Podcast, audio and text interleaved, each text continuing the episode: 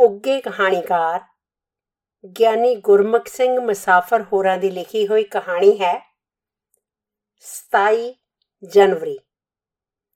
ਇਸ ਥੜੇ ਉੱਤੇ ਇੱਕ ਵੱਡੇ ਛਤਰ ਦੇ ਹੇਠਾਂ ਰਾਸ਼ਟਰਪਤੀ ਜੀ ਬੈਠੇ ਸਨ। ਪ੍ਰੇਡ ਸਲਾਮੀ ਲਈ ਰਾਸ਼ਟਰਪਤੀ ਜੀ ਇੱਥੇ ਖਲੋਤੇ ਸਨ। ਇੱਥੇ ਮਲਕਾ ਰਾਣੀ ਬੈਠੀ ਸੀ। ਮਲਕਾ ਦਾ ਮਾਲਕ ਪ੍ਰਧਾਨ ਮੰਤਰੀ ਜੀ ਤੇ ਉਹਨਾਂ ਦੇ ਵਜ਼ੀਰ ਇੱਥੇ ਬੈਠੇ ਹੋਏ ਸਨ। ਉਪ ਰਾਸ਼ਟਰਪਤੀ ਉਹ ਬਿਲਕੁਲ ਸਾਹਮਣੇ, ਉਹ ਜਗ੍ਹਾ ਵਿਦੇਸ਼ੀ ਪ੍ਰਾਹੁਣਿਆਂ ਲਈ ਸੀ। ਮੈਂਬਰ ਲੋਕ ਤੇ ਹੋਰ ਸ਼ਹਿਰ ਦੇ ਪਤਵੰਤੇ ਇਹਨਾਂ ਕੁਰਸੀਆਂ ਅਤੇ ਬੈਂਚਾਂ ਤੇ ਬੈਠੇ ਸਨ। ਆਮ ਦੁਨੀਆ ਉਹ ਸਾਹਮਣੇ ਫੁਆਰੇ ਦੇ ਨਾਲ-ਨਾਲ ਜਾਂਦੇ ਜੰਗਲੇ ਦੇ ਅੰਦਰ ਤਾੜੀ ਹੋਈ ਸੀ। ਮੈਂ ਜੰਗਲਾ ਟੱਪ ਕੇ ਉੱਥੇ ਉਹ ਸਾਹਮਣੇ ਨਿੱਕੀਆਂ ਅਫਸਰਾਂ ਵਾਲੀ ਜਗ੍ਹਾ ਤੇ ਪਹੁੰਚ ਗਿਆ ਸਾਂ। ਜਰਾ ਹਿੰਮਤ ਕਰਕੇ ਮੈਂ ਸਭ ਕੁਝ ਵੇਖ ਲਿਆ। ਇੱਕ ਜਵਾਨ ਜਿਹਾ ਜਮਾਦਾਰ, ਮਾੜੂਏ ਜੇ ਕੁੱਬੇ ਬੁੱਢੇ ਜਮਾਦਾਰ ਨੂੰ ਇਹ ਸਭ ਕੁਝ ਵਿਖਾ ਰਿਹਾ ਸੀ। ਕੁੱਬਾ ਜਮਾਦਾਰ ਝਾੜੂ ਦਿੰਦਿਆਂ ਬੜੀ ਮੁਸ਼ਕਲ ਨਾਲ ਧੌਣ ਉੱਚੀ ਕਰਕੇ ਦੇਖਦਾ ਸੀ। ਨੌਜਵਾਨ ਦੀ ਸਾਰੀ ਗੱਲ ਸੁਣ ਕੇ ਬੁੱਢੜੇ ਨੇ ਬੜੀ ਹੈਰਾਨੀ ਨਾਲ ਕਿਹਾ, ਨਾਨੂ, ਸੱਚਮੁੱਚ ਤੂੰ ਆਪਣੀ ਅੱਖੀਂ ਇਹ ਸਭ ਕੁਝ ਵੇਖਿਆ ਹੈ? ਹਾਂ ਚਾਚਾ ਚੰਡੂ ਹਾਂ। ਨਾਨੂ ਦਾ ਜਵਾਬ ਇੰਨਾ ਜੋਸ਼ੀਲਾ ਸੀ ਤੇ ਉਸ ਵਿੱਚ ਫਖਰ ਤੇ ਵਡਿਆਈ ਦੀ ਇੰਨੀ ਝਲਕ ਸੀ ਕਿ ਝੰਡੂ ਨੇ ਇੱਕ ਵੇਰਾ ਆਪਣੇ ਕਮਾਨ ਵਰਗੇ ਸਰੀਰ ਨੂੰ ਤੀਰ ਵਾਂਗ ਸਿੱਧਾ ਕਰਨ ਦੀ ਕੋਸ਼ਿਸ਼ ਕੀਤੀ। ਇੰਡੀਆ ਗੇਟ ਵਿੱਚ ਜਿਨ੍ਹਾਂ ਲੋਹੇ ਦੀਆਂ ਕੰਡਿਆਲੀਆਂ ਤਾਰਾਂ ਨੂੰ ਕੱਲ ਸਵੇਰ ਤੱਕ ਮਜ਼ਬੂਤ ਤੋਂ ਮਜ਼ਬੂਤ ਬਣਾਉਣ ਦੇ ਯਤਨ ਹੁੰਦੇ ਰਹੇ ਸਨ, ਜਿਨ੍ਹਾਂ ਜੰਗਲਿਆਂ ਨੂੰ ਕੱਲ ਸਵੇਰ ਤੱਕ ਲੋਹੇ ਦੇ ਮਜ਼ਬੂਤ ਡੰਡਿਆਂ ਨਾਲ ਇੱਕ ਤਰ੍ਹਾਂ ਜੇਲਖਾਨੇ ਦਾ ਰੂਪ ਦਿੱਤਾ ਜਾ ਰਿਹਾ ਸੀ। ਕੱਲ ਸਵੇਰ ਤੱਕ ਮਹੀਨਿਆਂ ਤੋਂ ਜੋ ਪ੍ਰਬੰਧ ਕੀਤੇ ਜਾ ਰਹੇ ਸਨ, ਜੋ ਸੜਕਾਂ ਸਜਾਈਆਂ ਜਾ ਰਹੀਆਂ ਸਨ, ਜੋ ਸਫਾਈਆਂ ਕੀਤੀਆਂ ਜਾ ਰਹੀਆਂ ਸਨ, ਅੱਜ ਸਵੇਰ ਸਭ ਕੁਝ ਟੁੱਟਿਆ, ਭੱਜਿਆ, ਖਿਲਰਿਆ, ਪੁਲਰਿਆ ਪਿਆ ਸੀ। ਨਾ ਕੋਈ ਤਾਰ ਸਾਬਤ ਸੀ, ਨਾ ਕੋਈ ਜੰਗਲਾ, ਨਾ ਕੋਈ ਪੁਲ। ਸਾਰੇ ਇੰਡੀਆ ਗੇਟ ਦੀ ਹਾਲਤ ਐਸੀ ਹੀ ਸੀ, ਜੈਸੀ ਮੁਸਾਫਰਾਂ ਦੇ ਤੁਰ ਜਾਣ ਵਾਲੀ ਸਵੇਰ ਨੂੰ ਕਿਸੇ ਸਰਾਂ ਦੇ ਕਮਰੇ ਦੀ ਹੁੰਦੀ ਹੈ। ਬੈਂਚ ਅੱਧ ਟੁੱਟੇ। ਕੁਰਸੀਆਂ ਮੂਧੀਆਂ ਕਾਗਜ਼ਾਂ, ਪੱਤਲਾਂ, ਡੋਨਿਆਂ ਤੇ ਛਿੱਲੜਾਂ ਦੇ ਢੇਰ ਐਵੇਂ ਸਨ ਜਿਵੇਂ ਕੱਲ ਕੋਈ ਜ਼ੋਰ ਦਾ ਝੱਖੜ ਝੁੱਲਿਆ ਹੋਵੇ, ਜਿਸ ਨਾਲ ਸਭ ਕੁਝ ਉੱਡ ਕੇ ਇੰਡੀਆ ਗੇਟ ਆਣ ਕੇ ਜਮਾ ਹੋ ਗਿਆ ਹੋਵੇ। ਝੰਡੂ ਕੂੜਾ ਇਕੱਠਾ ਕਰਨ ਵਾਲੀ ਟੋਕਰੀ ਮੂਤੀ ਮਾਰ ਕੇ ਉੱਪਰ ਬੈਠ ਗਿਆ ਸੀ। ਕਿਉਂਕਿ ਝਾੜੂ ਫੇਰਦਿਆਂ ਉਹ ਨਾਨੂ ਵੱਲੋਂ ਵਿਖਾਈਆਂ ਜਾ ਰਹੀਆਂ ਥਾਵਾਂ ਨੂੰ ਠੀਕ ਵੇਖ ਨਹੀਂ ਸੀ ਸਕਦਾ ਤੇ ਨਾਨੂ ਬਖੌਣ ਤੇ ਤੁਲਿਆ ਹੋਇਆ ਸੀ। ਉਸ ਨੂੰ ਆਪਣੀ ਖੁਸ਼ਕਿਸਮਤੀ ਤੇ ਮਾਣ ਸੀ। ਉਸ ਨੂੰ ਬੜਾ ਮਾਣ ਸੀ ਨੇੜੇ ਹੋ ਕੇ ਪਰੇਡ ਵੇਖਣ ਦਾ, ਫਿਰ ਆਪਣੇ ਆਗੂਆਂ ਨੂੰ ਵੇਖਣ ਦਾ ਤੇ ਸਭ ਤੋਂ ਵੱਧ ਮਲਕਾ ਰਾਣੀ ਨੂੰ ਵੇਖਣ ਦਾ, ਜੋ ਇਸ ਸਾਲ ਰਿਪਬਲਿਕ ਡੇ ਦੀ ਪਰੇਡ ਵਾਸਤੇ ਖਿੱਚ ਦਾ ਕਾਰਨ ਸੀ। ਮੋਦੀ ਟੋਕਰੀ ਤੇ ਜਿਵੇਂ ਕੋਈ ਪਾਟੀ ਹੋਈ ਖਿੱਦੋ ਪਈ ਹੋਵੇ ਝੰਡੂ ਬੋਲਣ ਲੱਗਿਆ ਇਵੇਂ ਲੱਗਦਾ ਸੀ।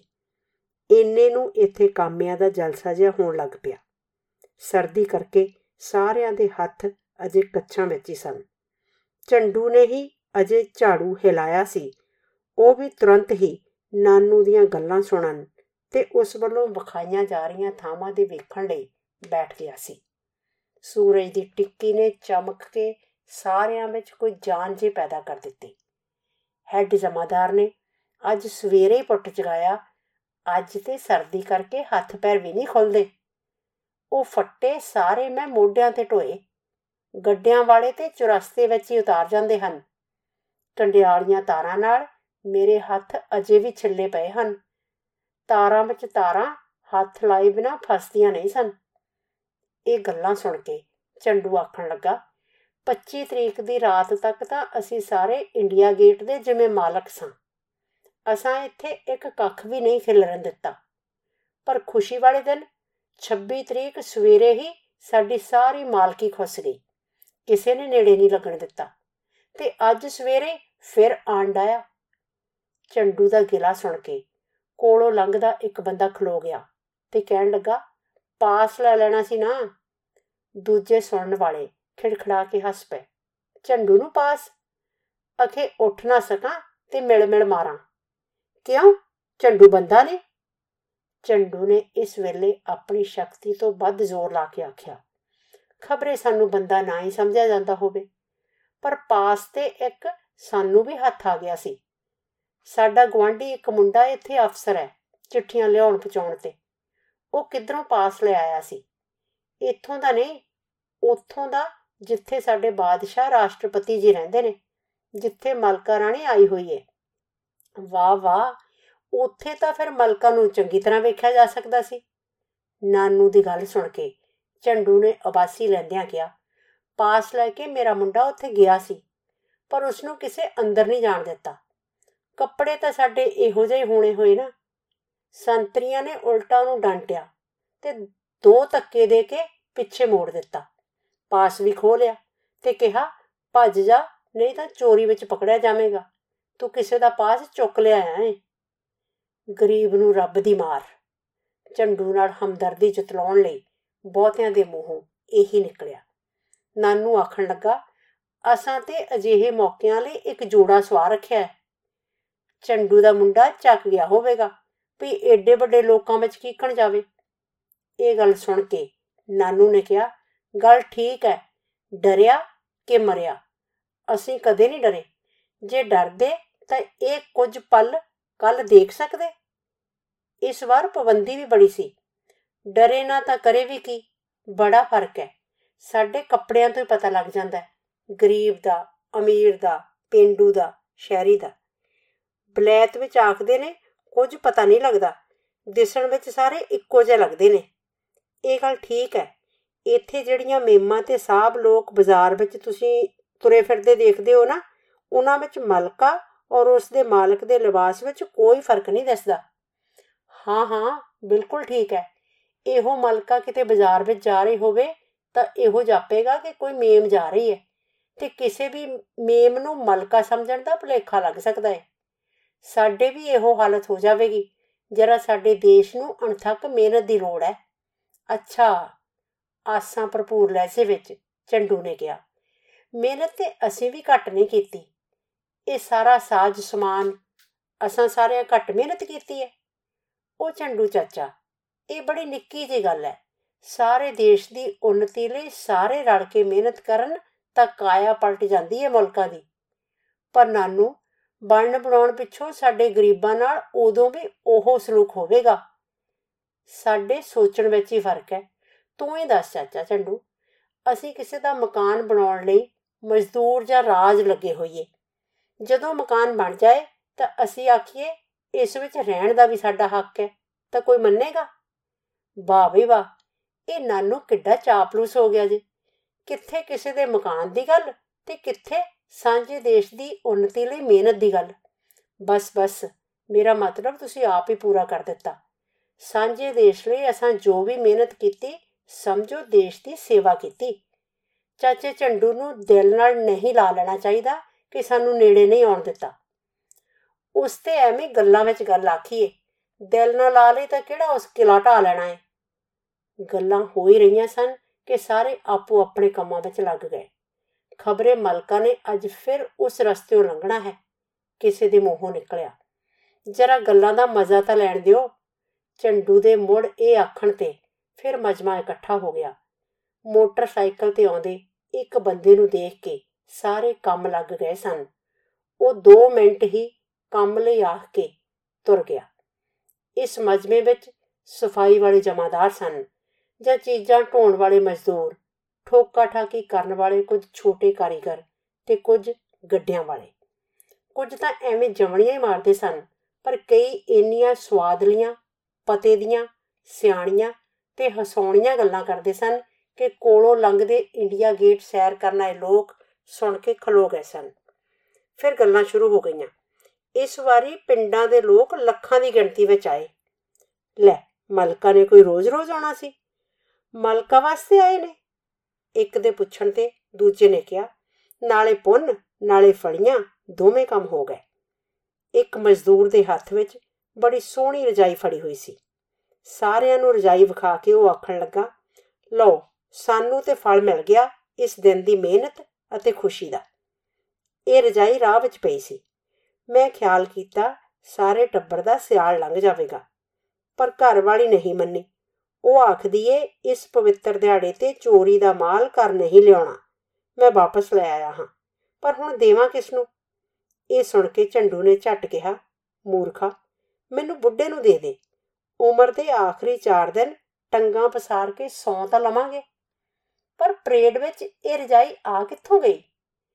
ਇਸ ਸਵਾਲ ਦੇ ਜਵਾਬ ਵਿੱਚ ਨਾਨੂ ਨੇ ਝੱਟ ਦੱਸਿਆ, ਉਹ ਖੂਹ ਦੇ ਉਹ ਡੱਡੂਓ, ਤੁਸੀਂ ਕੁਝ ਦੇਖਿਆ ਹੀ ਨਹੀਂ। ਰਾਸ਼ਟਰਪਤੀ ਭਵਨ ਤੋਂ ਲੈ ਕੇ ਇੱਥੇ ਬਾਹਰ ਤੱਕ ਭੀੜ ਖੜੀ ਸੀ। ਉਹ ਲੋਕੀ 25 ਤਰੀਕ ਦੀ ਰਾਤ ਨੂੰ ਹੀ ਇੱਥੇ ਆ ਗਏ ਸਨ। ਰਜਾਈਆਂ ਉਹ ਨਾਲ ਲਿਆਏ ਸਨ।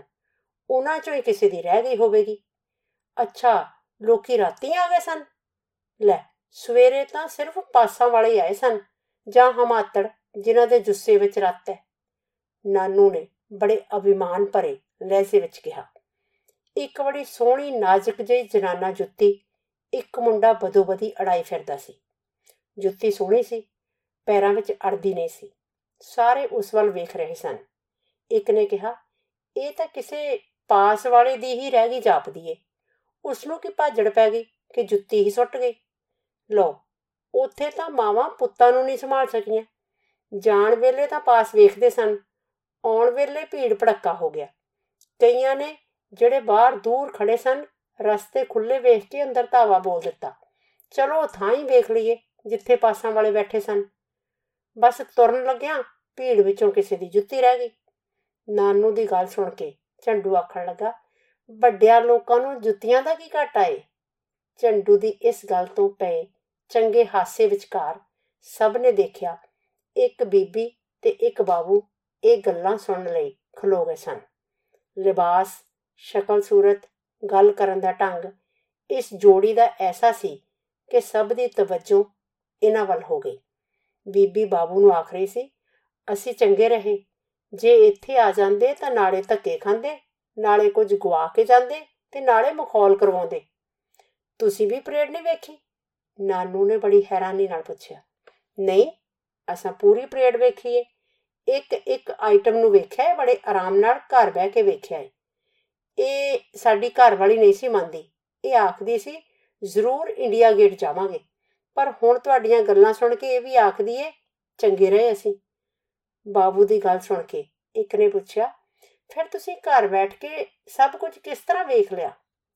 ਇਸ ਤੋਂ ਪਹਿਲਾਂ ਕਿ ਬੀਬੀ ਜਾਂ ਬਾਬੂ ਵਿੱਚੋਂ ਕੋਈ ਉੱਤਰ ਦਿੰਦਾ, ਨਾਨੂ ਵਿੱਚੋਂ ਹੀ ਬੋਲ ਪਿਆ, ਇਹਨਾਂ ਨੇ ਘਰ ਵਿੱਚ ਬੈਠਿਆਂ ਮੂਰਤਾਂ ਹੀ ਵੇਖ ਲਈਆਂ ਹੋਣਗੀਆਂ।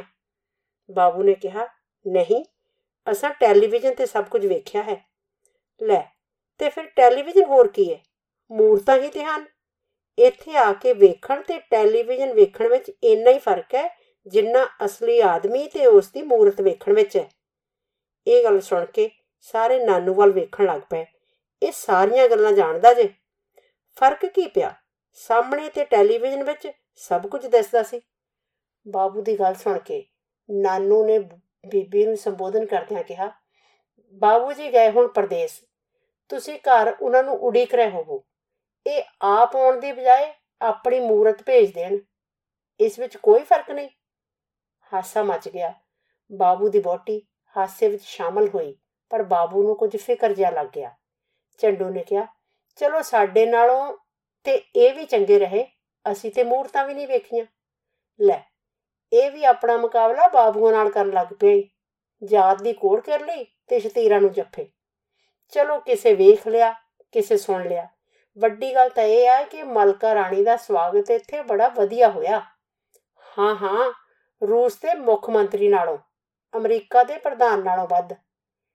ਇਉਂ ਜਾਪਦਾ ਸੀ ਜਿਵੇਂ ਅੰਗਰੇਜ਼ਾਂ ਨੂੰ ਇੱਥੋਂ ਤੋੜ ਕੇ ਹਿੰਦੁਸਤਾਨੀ ਪਛਤਾ ਰਹੇ ਹਨ। ਇਹ ਨਾਨੂ ਬੜਾ ਬੋਲੀ ਬਾਜ ਹੈ। ਨਹੀਂ ਉਹ ਨਹੀਂ, ਮਹਾਰਾਣੀ ਕਰਕੇ ਸਵਾਗਤ ਹੋਇਆ। ਕੋਈ ਮਹਾਰਾਜਾ ਹੁੰਦਾ ਤਾਂ ਇੰਨਾ ਨਹੀਂ ਸੀ ਹੋਣਾ। ਵੇਖੋ, ਇਹ ਕਿਹੜਾ ਨਾਨੂ ਨਾਲੋਂ ਘੱਟ ਜੇ। ਪ੍ਰਧਾਨ ਮੰਤਰੀ, ਪ੍ਰਧਾਨਾਂ ਅਤੇ ਬਾਦਸ਼ਾਹਾਂ ਦੇ ਸਵਾਗਤ ਵਿੱਚ ਮੁਕਾਬਲਾ ਨਹੀਂ ਕਰੀਦਾ। ਬਾਦਸ਼ਾਹ ਦੀ ਨਮਾਇਸ਼ ਵੱਧ ਤੇ ਅਖਤਿਆਰ ਘੱਟ ਹੁੰਦੇ ਨੇ। ਇੱਥੇ ਇੱਕ ਤੋਂ ਇੱਕ ਟਿੱਪਣੀ ਬਾਜ਼ ਹੈ। ਇਥੋਂ ਦੇ ਰਾਜਿਆਂ ਮਹਾਰਾਜਿਆਂ ਵੱਲੋਂ ਤਾਂ ਮਲਕਾ ਦਾ ਸਵਾਗਤ ਇਸ ਵਾਸਤੇ ਵਧੇਕ ਹੋਇਆ ਕਿ ਇੱਕੋ ਬਰਾਦਰੀ ਜੋ ਹੋਈ। ਨਹੀਂ, ਇਹ ਬੜਾ ਚਿਰ ਸਾਡੇ ਹਾਕਮ ਰਹੇ ਨੇ। ਉਹ ਪੁਰਾਣਾ ਗੁਲਾਮੀ ਬਾਰਾ ਪ੍ਰਭਾਵ ਵੀ ਅਜੇ ਸਾਡੇ ਵਿੱਚ ਮੌਜੂਦ ਹੈ। ਮੇਰਾ ਤਾਂ ਖਿਆਲ ਹੈ ਅੰਗਰੇਜ਼ ਅਖੀਰ ਭਲੇ ਮਾਨਸੀ ਨਾਲ ਇੱਥੋਂ ਚਲੇ ਗਏ ਸਨ। ਇਹ ਐਹਸਾਨ ਵੀ ਸਾਡੇ ਲੀਡਰਾਂ ਨੂੰ ਯਾਦ ਹੈ। ਇਹ ਕਿਹੜੀ ਗੱਲ ਹੈ? ਪ੍ਰਾਹੁਣਾਚਾਰੀ ਲਈ ਤਾਂ ਸਾਡਾ ਦੇਸ਼ ਮਸ਼ਹੂਰ ਹੀ ਹੈ।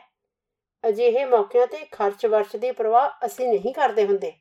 ਸਾਡੇ ਲਈ ਪ੍ਰਾਹੁਣਾ ਆ ਜਾਏ ਤਾਂ ਆਪ ਨੂੰ ਭਾਵੇਂ ਪਿੱਛੋਂ 4 ਦਿਨ ਭੁੱਖਿਆਂ ਵੀ ਕੱਟਣੇ ਪੈ ਜਾਣ। ਪ੍ਰਾਹੁਣੇ ਦੀ ਖਾਤਰ ਅਸੀਂ ਬਿਤੋਂ ਵੱਧ ਕੇ ਹੀ ਕਰਦੇ ਆਂ ਆਪਣੀਆਂ ਰਵਾਇਤਾਂ ਕੋਈ ਛੱਡਦਾ ਹੈ? ਅਸਲੀ ਗੱਲ ਕਿਸੇ ਦੱਸੀ ਨਹੀਂ। ਇਹ ਮਲਕਾ ਐਲਿਜ਼ਬeth ਇੰਗਲੈਂਡ ਦੀ ਬਾਦਸ਼ਾਹ ਜੋ ਹੋਈ। ਅਸੀਂ ਇਸ ਦਾ ਆਦਰਮਾਨ ਸਵਾਗਤ ਕਰਾਂਗੇ ਤਾਂ ਸਮਝੋ ਕਰੋੜਾਂ ਬੰਦਿਆਂ ਦਾ ਆਦਰ ਕਰਾਂਗੇ। ਉਹਨਾਂ ਨਾਲ ਸਾਡੇ ਸਬੰਧ ਵਧੇਕ ਚੰਗੇ ਹੋਣਗੇ। ਅਖੀਰ ਇਸ ਦਾ ਫਾਇਦਾ ਸਾਡੇ ਮੁਲਕ ਨੂੰ ਵੀ ਪੁੱਜੇਗਾ। ਹਾਂ, ਠੀਕ ਬਾਈ, ਠੀਕ। ਆਦਰ ਵਾਲੇ ਨੂੰ ਆਦਰ ਮਿਲਣਾ ਹੀ ਚਾਹੀਦਾ ਹੈ। ਇਹ ਗੱਲ ਸਹੀ ਹੈ। ਇਹ ਸਿਆਣੀ ਗੱਲ ਹੈ। ਵੱਡਿਆਂ ਦਾ ਆਦਰ ਕਰਨ ਵਾਲਾ ਵੀ ਵੱਡਾ ਹੀ ਸਮਝਿਆ ਜਾਂਦਾ ਹੈ। ਹੈ ਵੀ ਇਹ ਗੱਲ ਠੀਕ ਕਿ ਵੱਡਿਆਂ ਦਾ ਆਦਰ ਕਰਕੇ ਹੀ ਵੱਡੇ ਹੋ ਸਕਦੇ ਨੇ। ਚੰਡੂ ਪਹਿਲਾਂ ਤੇ ਸਭ ਕੁਝ ਸੁਣਦਾ ਰਿਹਾ। ਹੁਣ ਉਸਨੇ ਜ਼ੋਰ ਨਾਲ ਤਾੜੀ ਮਾਰੀ। ਫਿਰ ਤੇ ਹਮਾਤੜ ਵੀ ਵੱਡਿਆਂ ਵਿੱਚ ਹੋ ਗਏ। ਮਲਕਾ ਦੇ ਆਦਰ ਲਈ ਕੁਝ ਨਾ ਕੁਝ ਤੇ ਅਸੀਂ ਵੀ ਕੀਤਾ ਹੀ ਹੈ ਨਾ। ਹੁਣ ਚਾਚੇ ਝੰਡੂ ਨੂੰ ਸਮਝ ਆਈ ਜੇ। ਨਾਨੂ ਤੋਂ ਇਹ ਸੁਣ ਕੇ ਝੰਡੂ ਆਖਣ ਲੱਗਾ, ਬਈ ਨਾਨੂ, ਤੈਨੂੰ ਤੇ ਬੜੀ ਵਾਖ ਵੀ ਜਾਪਦੀ ਏ। ਇੱਕ ਗੱਲ ਮੈਨੂੰ ਹੋਰ ਸਮਝਾ। ਹਾਂ, ਪੁੱਛ ਚਾਚਾ। ਝੰਡੂ ਪੈਰ ਵਿੱਚ ਪਾਈ ਹੋਈ ਟੁੱਟੀ ਫੁੱਟੀ ਜੁੱਤੀ ਨੂੰ ਹੱਥਾਂ ਨਾਲ ਪੂੰਝ ਰਿਹਾ ਸੀ। ਫਿਰ ਪਾਟੇ ਹੋਏ ਪਜਾਮੇ ਦੇ ਲੰਗਾਰਾਂ ਨੂੰ ਗੰਡਾ ਮਾਰਨ ਲੱਗਾ। ਅਖੀਰ ਉਸਨੇ ਆਪਣੀ ਮੈਲੀ ਖੱਲ ਦੀ ਟੋਪੀ ਨੂੰ ਉਲਟਿਆਂ ਕਰਕੇ ਸਿਰ ਤੇ ਰੱਖਦਿਆਂ ਪੁੱਛਿਆ, ਨਾਨੂ, ਸੁਣਿਆ ਮਲਕਾ ਦਿਨ ਵਿੱਚ 5-6 ਵਾਰੀ ਪੋਸ਼ਾਕਾਂ ਬਦਲਦੀ ਹੈ ਚਾਚਾ ਬਲੈਤ ਵਿੱਚ ਸਾਰੇ ਹੀ ਇਸੇ ਤਰ੍ਹਾਂ ਛੰਡੇ ਫੂਕੇ ਰਹਿੰਦੇ ਨੇ। ਸ਼ੁਕਰੀਆ ਦੋਸਤੋ।